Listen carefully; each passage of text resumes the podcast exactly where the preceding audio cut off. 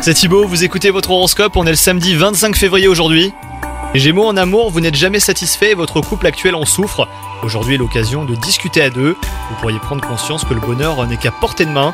Mettez de côté le négatif et profitez hein, surtout. Quant à vous les célibataires, l'heure n'est pas aux rencontres et cela tombe bien car vous souhaitez prendre du temps pour vous. Au travail, vous avez reçu une critique qui a entamé votre confiance en vous. Ne rentrez pas hein, dans une confrontation stérile, cela vous ferait perdre de l'énergie hein, les Gémeaux. Demandez-vous euh, pourquoi vous réagissez ainsi et surtout, eh ben, laissez le temps faire son ouvrage, hein, vous allez réussir à relativiser. Heureusement, bah, tout va bien pour vous côté santé.